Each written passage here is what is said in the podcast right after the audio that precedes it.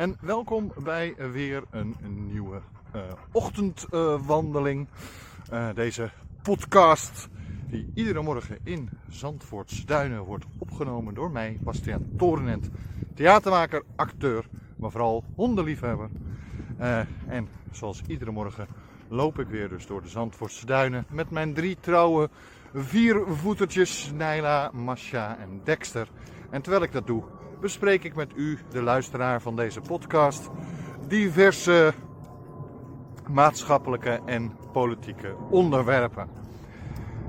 Uh, u kunt deze podcast natuurlijk vinden op Spotify, Apple Podcast, Google Podcast en nog vele andere podcastplatformen.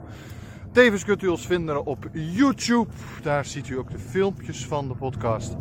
En uh, ook kunt u ons uh, vinden op Facebook. En wilt u nu alles bij elkaar vinden? Kijk dan even op onze website www.torenent.nl. Goed, waar gaan we het vandaag over hebben? Nou, eigenlijk heel simpel, het kan ook niet anders. Uh, we gaan het natuurlijk hebben over het debat gisteren. En de wonderlijke, wonderlijke feit dat uh, Mark Rutte nog steeds is blijven zitten.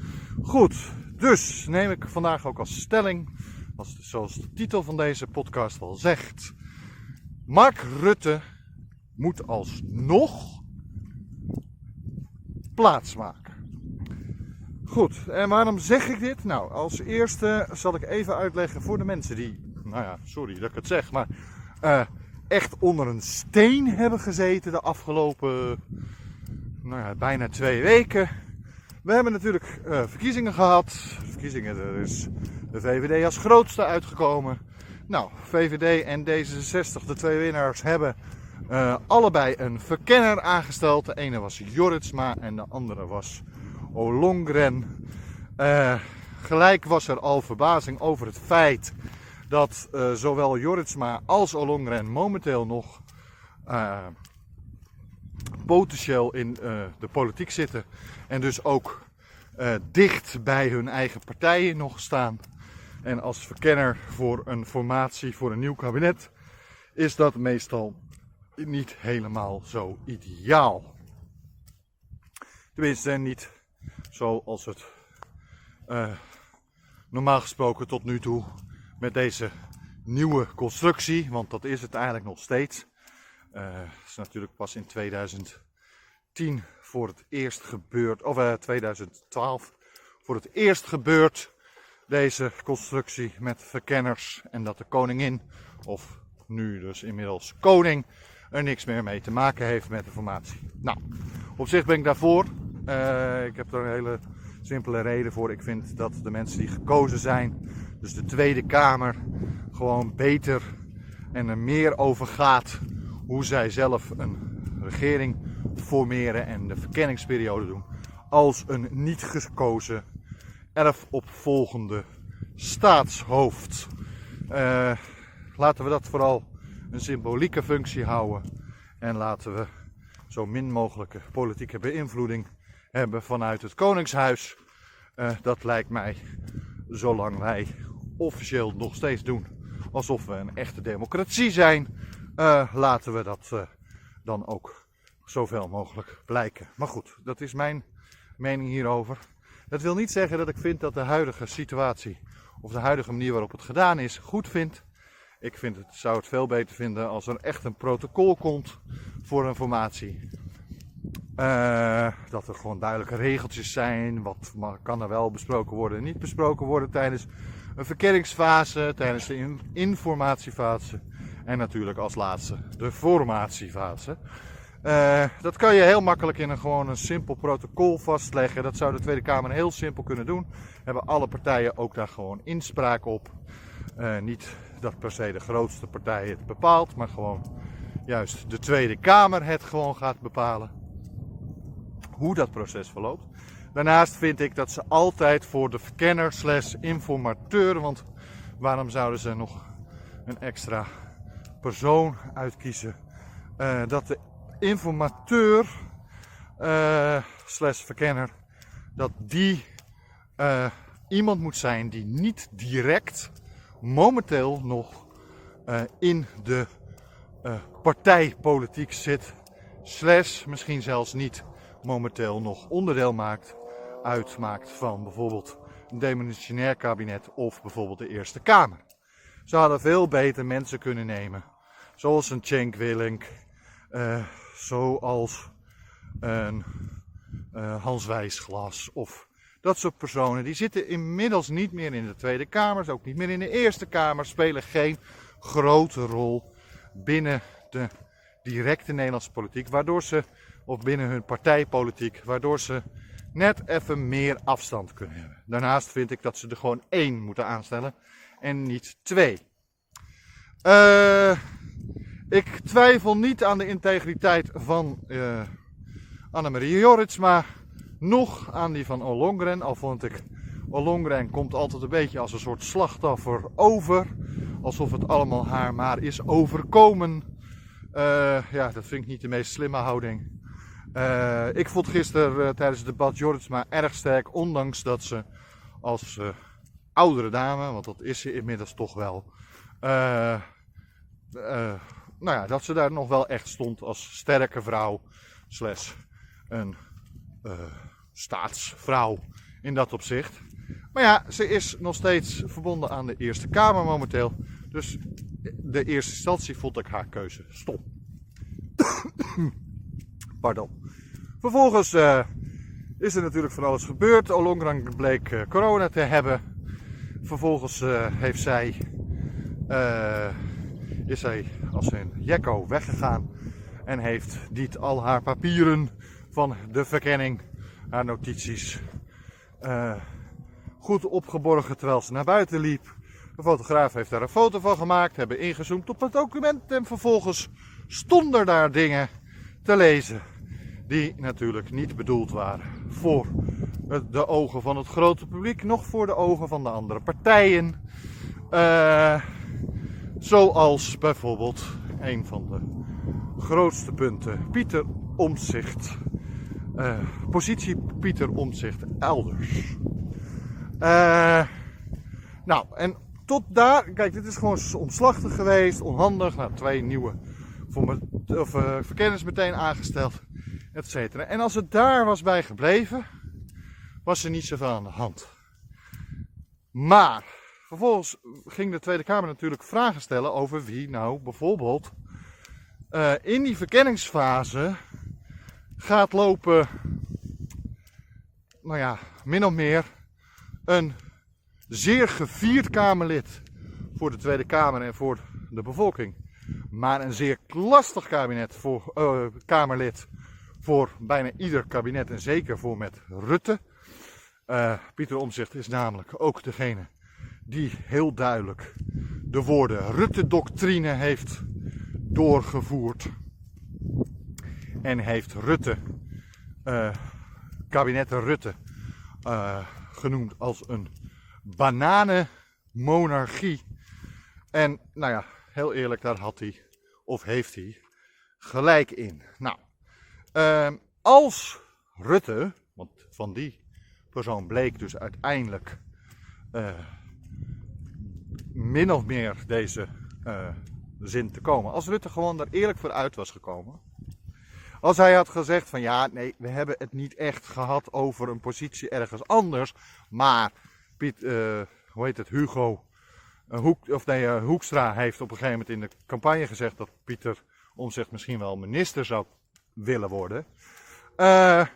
Dat hij het alleen maar daarover heeft gehad met de verkenners van joh, misschien als we het CDA toch bij de formatie willen betrekken, want dat wilde Rutte graag, dan is het misschien handig om bijvoorbeeld Pieter Omzicht een goede positie als minister aan te bieden. Weet je wel, al, al dat soort dingen. Um, dan had, als hij daar gewoon meteen eerlijk over was geweest, dan had niemand daar een probleem mee gehad. Dan was het weer, net zoals bijna elk schandaaltje, als een teflon van de teflon Rutte uh, afgegleden. Uh, en ik denk dat dat het slimste was geweest. Gewoon transparant, eerlijk erover geweest was. En dan was er geen probleem. Maar wat doet Rutte? Rutte liegt er eerst over tegenover de camera, eh, tegenover de pers. En eh, nou zegt hij zelf dat hij er niet over liegt. Hij liegt niet. Hij herinnert zich het niet. En die hebben we zo vaak gehoord in de afgelopen jaren van Rutte. Hij heeft er geen actieve herinnering aan, et cetera, et cetera. Nou, op Twitter stond natuurlijk meteen toen dat gebeurde al gelijk dat hij er geen actieve herinnering aan dat dat zijn excuus was. Toen stond er meteen van alles van vergeetachtige Rutte, maar ook Alzheimer Rutte. En ja, hij heeft wel een heel selectief geheugen. Het probleem daarmee, omdat hij dat excuus al bij andere schandalen al een keertje uh, gebruikt heeft, hoe waar het nu ook misschien zou kunnen zijn, het komt niet meer geloofwaardig over. Dus het is ook stom van Rutte dat hij überhaupt dat als excuus gebruikt. Nou, maar ook het feit dat hij meer dan zeven dagen heeft gewacht. Totdat hij, uh, tot hij er echt niet meer onderuit kon. En toen pas naar buiten is gekomen dat het inderdaad zijn ding was. Nou, gisteren mondde dat natuurlijk nou eindelijk uit in een debat. Want toen had iedereen alle stukken van alle verkenningsgesprekken gekregen. En hebben ze allemaal kunnen lezen dat het van Rutte vandaan kwam. En uh, nou, waar de verkenners in de ogen van verschillende Kamerleden fouten hebben gemaakt. En dat hebben ze ook wel, maar op zich uh, geloof ik nog wel dat deze verkenners niet moedwillig deze fouten heeft gemaakt. Maar Rutte heeft gigafouten gemaakt. En nog niet eens, en dat is dus niet hetgene wat mensen denken elke keer dat het gesprek over omzicht of wat dan ook dat mensen dat Rutte het meeste kwalijk neemt.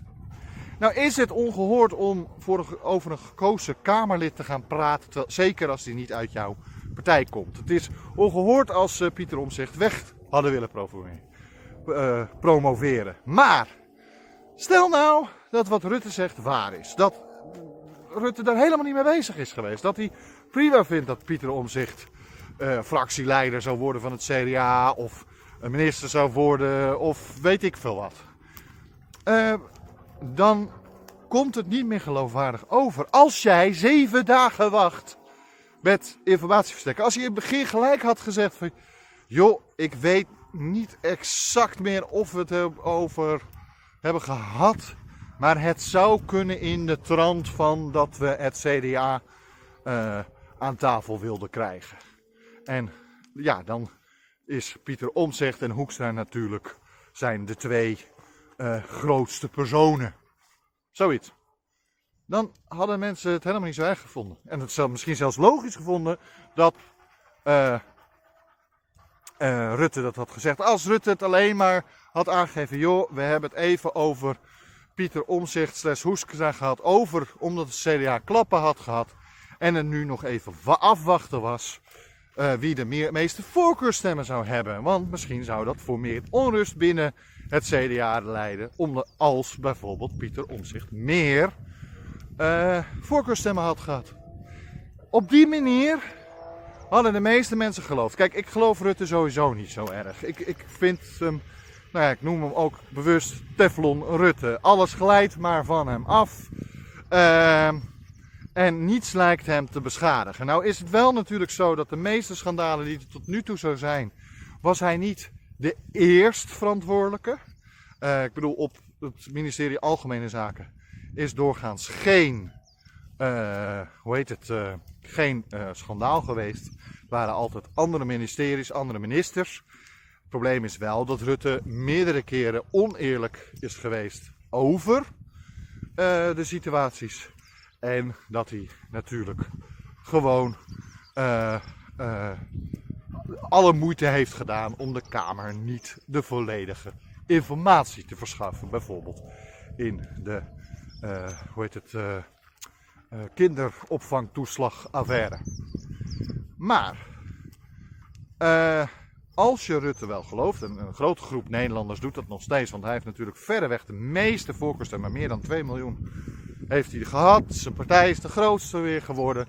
Blijkbaar vinden een hele grote groep Nederlanders uh, hem nog steeds de beste uh, uh, partijleider van alle partijleiders. En dat is prima. Maar wat hij nu doet, na tien jaar, meer dan tien jaar in de politiek, en, en, in ieder geval meer dan tien jaar premier zijn, dat hij dan toch zo mee omgaat en dus niet gewoon open kaart speelt, maar of een slag om de arm neemt, maar gewoon heel stellig zegt dat hij het niet gezegd heeft en uiteindelijk blijkt dat hij het wel gezegd heeft of er wel over gehad heeft. Uh, en dan doen alsof het iets onschuldigs was. Maar ja, omdat je er zo stellig over was dat je het niet gedaan hebt, geloven we, is de geloofwaardigheid weg. Nou, en dat is hetgene wat de meeste Kamerleden ook steekt. Hij komt niet meer geloofwaardig over. En als je dan, ik lieg niet, en je moet dat 20, 30 keer herhalen, ja, dan wordt het eerder een gimmick op Twitter. Want daar heb je hashtag ik lieg niet, uh, is uh, trending. Uh, dan dat het geloofwaardig is. Goed. Vervolgens komt hij er ook nog mee dat hij als eerste gehoord heeft dat hij het mogelijk toch gezegd had.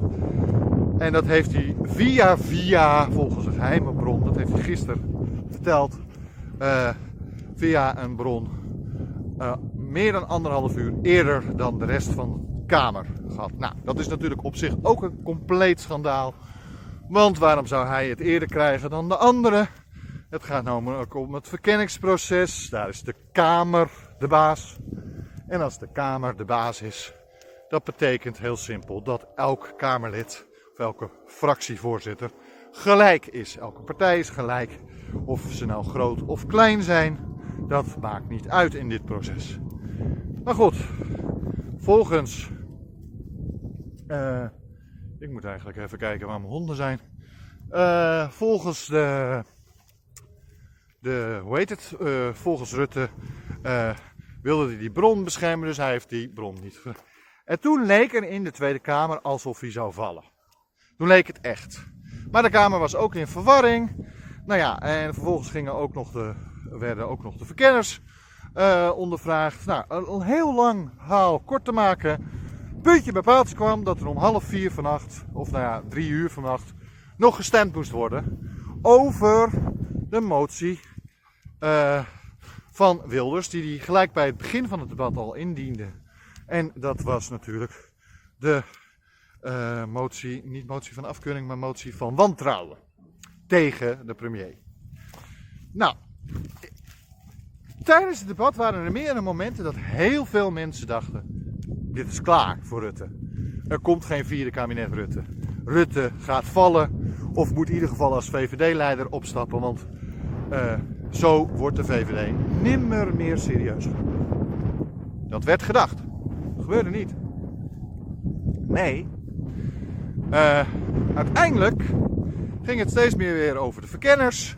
Over dat men toch nu een ander proces wil. Etcetera, etcetera. Kaag werd nog even aangevallen. Hoekstra werd nog even aangevallen. Maar Kaag en Hoekstra steunden niet het, de motie van wantrouwen. Nee, die steunden.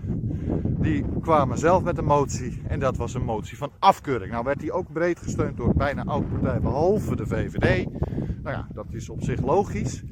Maar het feit dat Kaag en uh, Hoekstra niet de motie van wantrouwen hebben gesteund, zegt genoeg. Dat betekent gewoon dat die ook bezig zijn geweest met het plus voor morgen. Want wat gebeurt er nu? Als Rutte inderdaad gewoon nog VVD-voorman blijft, uh, zal hij niet het volledige initiatief hebben over het, uh, over het formatieproces. Daar gaan we het straks verder over hebben. Hallo, mijn naam is Bastiaan Toornent en dit is Uit de Schulden, de weg van de meeste weerstand. In deze verhalende podcast vertel ik over hoe ik uit de problematische schulden wist te komen, ondanks de vele vooroordelen, onbegrijpelijke bureaucratische processen en het misdadige overheidsbeleid waar ik tegenaan liep. De podcast en het achterliggende project moeten verandering bewerkstelligen in de vele problemen waar mensen in de schulden tegenaan lopen. U kunt zich abonneren op deze podcast via Spotify, iTunes, Google Podcast en vele andere podcastplatformen. Ik wens u alvast heel veel luisterplezier. En dan zijn we weer uh, terug. Uh, als u nou ook hulp wil bij uh, schulden, etc. Kijk dan even op onze website www.torenent.nl. Daar vindt u allerlei informatie en over andere organisaties. En wilt u nou psychische of coaching hebben voor de situatie zelf, dan bieden wij dat ook aan, geheel belangeloos. Dus, uh, nou ja, misschien handig uh, om even te kijken. www.torenent.nl Goed, uh, terug naar mijn onderwerp. Wat gaat er nu gebeuren? Kijk, zolang Rutte, Mark Rutte, uh, VVD-leider blijft, hij heeft, is dus niet weggestuurd, maar heeft wel een motie van afkeuring gekregen. Ook van Kaag, ook van Hoekstra. Nou, Kaag heeft daar nog over gezegd dat hij, als zij zo'n motie van afkeuring had gekregen en zo breed gesteund, dat ze zelf haar conclusies zou trekken. Maar wilde niet invullen voor Rutte wat dat voor hem zou betekenen. Nou, uh, in feite zegt ze van ja, je kan in principe beter weggaan, maar ik ga dat niet voor je bepalen, want anders gaat jouw partij mij dat kwalijk nemen. Dat is in principe hetgene wat uh, zij heeft gezegd. Het is vrij simpel uh, gedacht. Goed, Rutte heeft gewoon gezegd dat hij wel door wil. Maar zijn best gaat doen om het vertrouwen terug te winnen. Maar wat ga je nu krijgen tijdens de formatie? Heel simpel. Als de VVD, of in ieder geval Rutte, niet meer het voortouw kan nemen. Uh, maar ja, ze worden wel premier. Hij wordt wel premier dan weer. Dan ga je hebben dat het CDA, uh, D66 en de ChristenUnie eigenlijk de huidige coalitie, uh, dat die, de demissionaire coalitie, dat die alles kunnen gaan bepalen. Om een heel simpel feit. Zij zijn degene geweest die alleen een motie van afkeuring hebben gegeven en niet een motie van wantrouwen. Alle andere partijen hebben de motie van wantrouwen gesteund. Uh, het probleem hiervan is, is dat Rutte dus eigenlijk in die hele formatie niets te vertellen heeft. Hij wordt wel premier, maar is eigenlijk in mijn ogen lam geslagen. Uh, en het CDA en D66, die kunnen daar volop gebruik van maken, uh, nou ja, misbruik van maken, min of meer. En ik vind dat ook geen goede situatie. En daarom zeg ik, Rutte moet alsnog aftreden. Ik bedoel, als Rutte nu gewoon uh, na het paasweekend zegt: jongens, ik blijf uh, demissionair premier. Totdat de formatie rond is. En daarna stap ik op. Uh, en bijvoorbeeld, nou ja, wie hebben zij in de partij zitten die momenteel zoiets, zo'n positie over zou kunnen nemen? Nou ja, dat is bijvoorbeeld Edith Schippers. Uh, die wordt mijn directe opvolger. Kijk, de VVD heeft geen duidelijke opvolging meer. Ik bedoel, uh, uh, Dijkstal, nee, niet Dijkstal. nou ja, de, de, de, de, vorige fractievoorzitter is weggegaan. Dat was altijd de kroonprins. En ehm, ja, ze hebben eigenlijk geen nieuwe kroonprins of kroonprinses voor Rutte. Ze hadden natuurlijk ook niet verwacht, zeker niet na zo'n verkiezingsoverwinning, dat Rutte nu al meteen in de problemen zou komen. Maar wil de VVD het nieuwe kabinet serieus nemen? Willen zij niet een zo aan het leibandje uh, uh, bandje hangen van de CDA en D66 en een beetje aan de ChristenUnie? Dan offeren ze nu toch Rutte op. dan gaat Rutte gewoon alleen nog maar demissionair zijn totdat er een nieuw kabinet wordt gevormd. En dat nieuwe kabinet wordt dan gevormd met bijvoorbeeld een Edith Schippers of een andere partij prominent van, het, van de VVD. Want die kan wel gewoon zeggen, ja daar ben ik het niet mee eens en ik ga ervoor zorgen dat... Uh, nee, daar stemmen wij niet mee in met een regeerakkoord of al dat soort dingen. Uh, want de pressiemiddel is dan weg. Want Rutte wordt gezien als het probleem nu. Niet de VVD zelf. Ja, wel de VVD-fractie, omdat zij Rutte tot nu toe hebben gesteund. Maar ja, voortschrijdend inzicht, een leuk paasweekend van bezinning eroverheen. En de VVD zou kunnen zeggen, nou,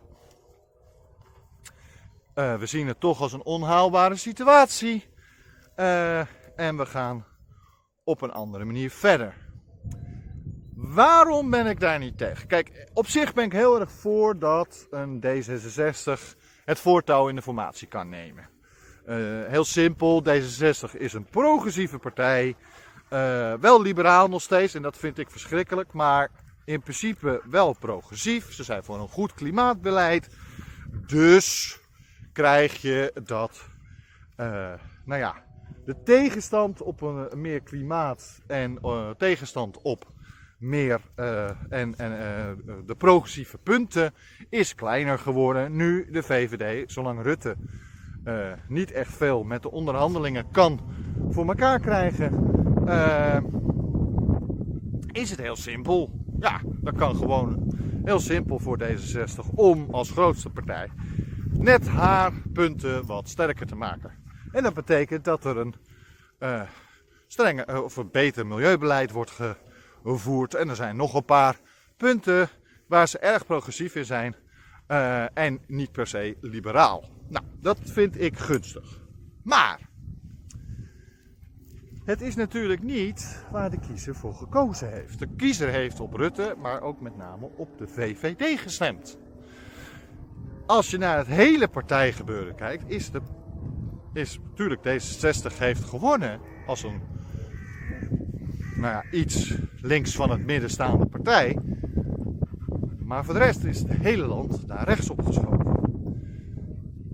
Ik vind het niet goed dat als de kiezer heeft gekozen voor iets meer rechtsbeleid, en hoe erg ik dat ook vind, dat er, dat er vervolgens door zo'n soort trucje en het toch in stand houden van Rutte, uh, opeens een, een, een links van het middenpartij de dienst uit gaat maken.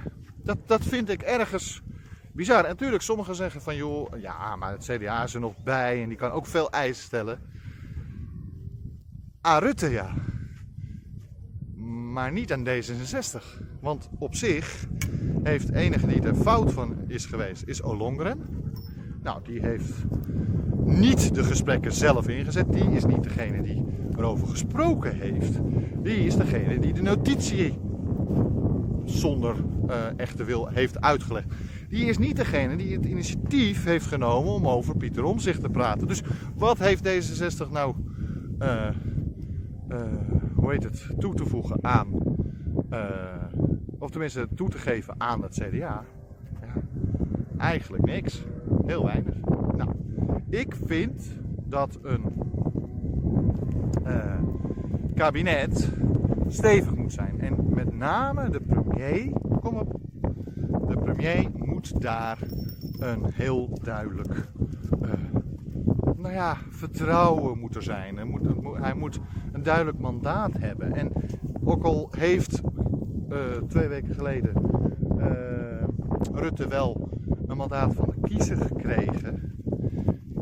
het is maar de vraag of Hoekstra en D66 dat mandaat verder nog gaan accepteren, zolang Rutte de leiding over de VVD heeft. Ik denk letterlijk dat als Rutte niet meer de leiding heeft, dat de VVD weer wat te vertellen heeft. Maar goed, dat is mijn mening. Ehm, daarbij komt dat ik bang ben dat als op deze manier het kabinet ontstaat, het kabinet binnen een jaar, anderhalf jaar weer valt. Want het is natuurlijk niet op goede verhoudingen gebaseerd.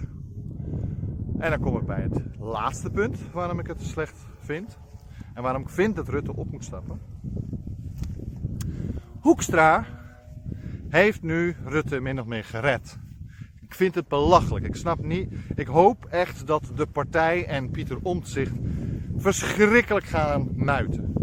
Want in feite de enige persoon of partij die echt bijna verplicht was om de motie van wantrouwen tegen Rutte te steunen, dat was het CDA. En het is nou een van de drie partijen geweest die niet de motie van wantrouwen. Ja, tuurlijk, ze zijn met motie van afkeuring gekomen. Maar heel eerlijk, dat betekent niet dat Rutte weg is. En dat betekent ook niet dat er verder iets gebeurt. En dan wordt er gewoon een machtspolitiek spelletje gespeeld. En dat is over de rug van uh, Pieter Omzicht gespeeld. En dat vind ik schandalig. Dus ik hoop, één, dat er bij, de, bij het CDA gaat rommelen. En dat eigenlijk deze actie van Hoekstra. Hoekstra hoeft voor mij niet weg, maar wel duur komt te staan.